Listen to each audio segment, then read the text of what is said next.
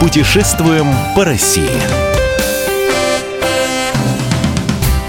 Мы приветствуем всех слушателей радиостанции «Комсомольская правда». С вами Евгений Сазонов. И Ольга Медведева. И Ольга Медведева, собственно, вернулась у нас из далекого-далекого путешествия. Она была на острове Сахалин. А, что, во-первых, необычно для российского жителя, а во-вторых, необычно для хрупкой милой девушки. Оля, как занесло вас в такие дали?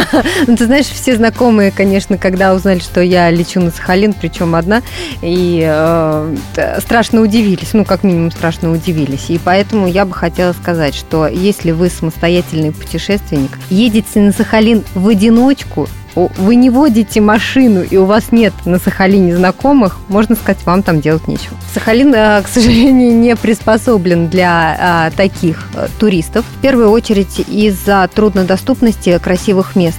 Поэтому если вы себе напланировали, например, как я, посетить там кучу разных красот, то маловероятно, что вы доберетесь, если не водите машину и знакомых у вас там нет. Мне повезло, к счастью, у нас там есть свое представительство «Комсомольской правды», которое помогло помогло мне в этой поездке.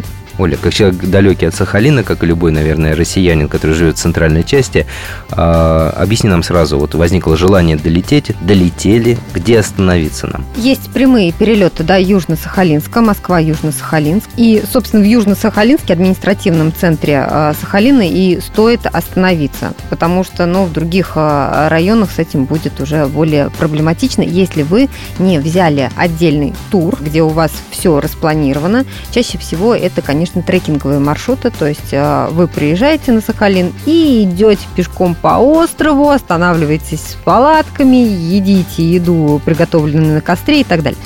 Если вы турист, которому нужно возвращаться в гостиницу, то вы останавливаетесь в Южно-Сахалинске. Гостиница, а, средний номер стоит от 3000 рублей. Можно взять с завтраками, это довольно удобно. Можно снять квартиру, она стоит где-то около 2000 рублей. А, ну вот прозвучало у нас в разговоре, что добраться до многих мест на Сахалине сложно. А давай тогда хотя бы составим список э, того, что стоит посмотреть из э, до которых можно добраться. Я тебе расскажу, куда мне удалось доехать, потому что возникают сложности не только с дорогами, которые за пределами Южно-Сахалинска. Если вы себе наметили съездить, например, на мыс Птичий, это очень красивые скалы, которые так выдаются в море, такие причудливые, узорные. Или если вы хотите на хребет Жданка, тоже невероятная красота, то это э, либо, например, ехать на джипе, причем не каждый еще вас туда отвезет на своем джипе, потому что очень э, плохая дорога, а, либо, как хребет Жданка, это пару суток в пути, что называется, а, с палатками. Плюс, должна отметить, Жень, еще накладывает отпечаток погода, потому что если идут несколько дней дожди, на пик Чехова вы уже не заберетесь, несмотря на то, что это всего 1600 метров, и кажется, что на самом деле вы сейчас прям взлетите на этот пик Чехова. На самом деле туда по хорошей погоде идти 5 часов забираться. По той простой причине, что сопки, как бы они вам не казались такими милыми, пушистыми, похожими на куски мха, на самом деле они очень крутые. И нет а, какой-то дороги проложены. То есть на пик Чехова вам нужно лезть лесом. Лесом держаться за веревки или за кусты. Учитывайте, что, знаешь, что для меня было удивлением, на Сахалине земля не как у нас, у них нет черной земли. И я спросила, почему а, такая коричневая земля. Это спрессованная глина. Представляешь, когда спрессованная глина размывается дождем, да? Поэтому куда реально съездить? Посмотреть сам Южно-Сахалинск. Он достаточно красивый. Он находится у подножия сопок, и у них есть эм, такая площадка, называется «Горный воздух». Это канатная дорога, двухуровневая, и оттуда открывается очень красивый вид. Ну, там надо добавить, что это еще и горнолыжный курорт. Да, зимой это горнолыжный курорт, а летом там просто приятно погулять. А, можете съездить на автобусе. Автобус ходит до Корсакова. Корсаков – это порт – Знаете, такой город, он, конечно, депрессивный, а, но есть в нем своя атмосфера, его интересно посмотреть, плюс это японское море, и там, ну, целое кладбище таких затонувших кораблей, необычные для жителя средней полосы картинка. Если проехать чуть дальше Корсакова, будет пригородное, и там находится самый большой в мире завод сжиженного газа. И вы увидите огромные танкеры, огромный вот этот вот завод, а, масштабы которого впечатляют. Что меня удивило, так это жители, которые а, ловят рыбу, несмотря на запрет, прямо рядом с этим заводом. Хотя на самом деле там вода очень-очень грязная. Я просто советую не покупать рыбу у тех, кто ловит в пригородном есть такое место, называют они его Останец лягушка. Когда-то на, на Сахалине жил такой народ Айна.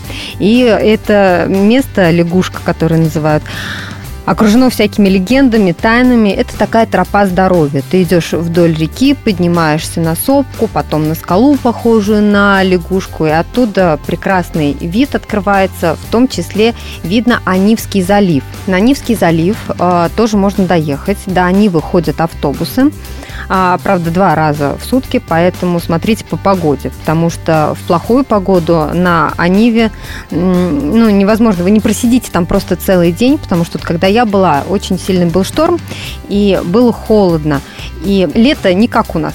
Если дует ветер, то это реально холодно, и вы ходите в куртке.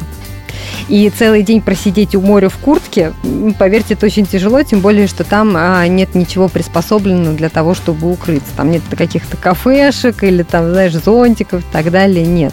Просто вы приехали, либо вы сидите на пляже и купаетесь, либо вы посмотрели на Нивский залив и едете дальше. Ну и, конечно, надо съездить на Охотское море обязательно. Но туда придется арендовать машину. Автобусов до Охотского моря нет. Можно доехать до а, поселка Весточка, но оттуда очень далеко далеко идти пешком. Мне повезло, я была на Охотском море в солнечную погоду. Местные говорят, что такая погода крайне редко бывает а, в этих местах, потому что а, такого цвета море, оно ярко-синее а, до горизонта, и ты понимаешь, что ты стоишь на краю земли, потому что дальше только Курилы и Япония ехать на Сахалин и не попробовать, э, скажем так, дары моря, это значит э, ехать туда зря. Это значит не был на Сахалине. Да, не ехал и не, не попробовал. Вот что все-таки сделать, что попробовать, чтобы сказать, я был на Сахалине и я ел... Лопух лопух? На самом деле растение называется белокопытник, но оно похоже на наши э, лопухи, только двухметрового роста и с огромной, с огромной шляпкой. Когда в мае они только а, вылезают из э, земли, собирают вот эти вот ростки и маринуют. По консистенции похоже на грибы, по вкусу похоже на овощной салат с заправкой, как у корейской морковки. Вот такой вот на вкус маринованный лопух. Естественно, маринованный папоротник. Папоротник там тоже собирают в мае, маленькие росточки, и тоже э, готовят. Это все на самом деле досталось наследство от корейской кухни, как мы понимаем, э, люди, которые вот любят мариновать такие вещи. Правильно ты заметил про дары моря.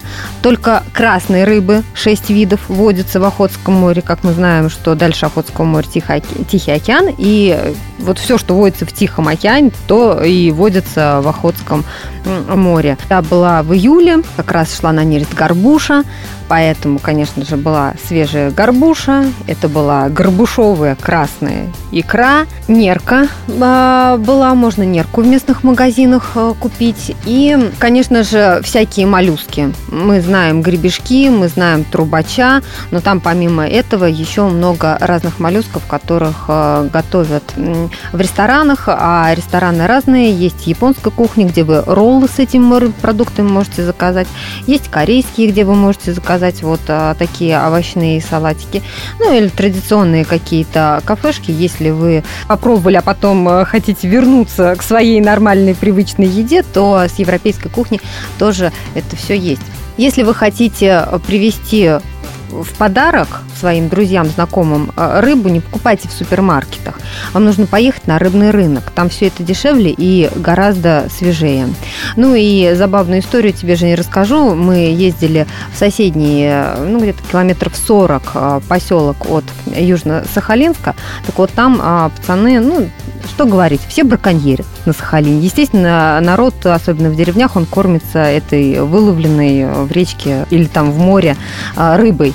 Так вот, мы приехали э, в деревню, и мальчишки продавали рыбу поштучно, горбуша, 200 рублей за штуку, больше килограмма одна рыбина. Ну и давай резюмировать, э, во сколько обойдется для туриста путешествие на Сахалин?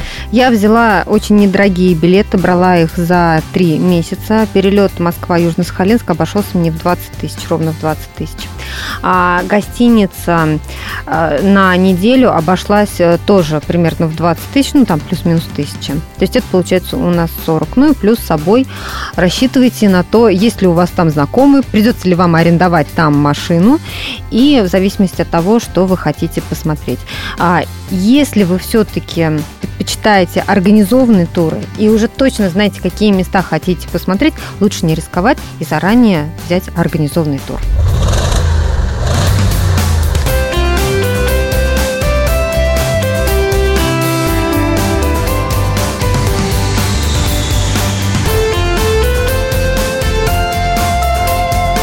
Отдохни. Путешествуем по России.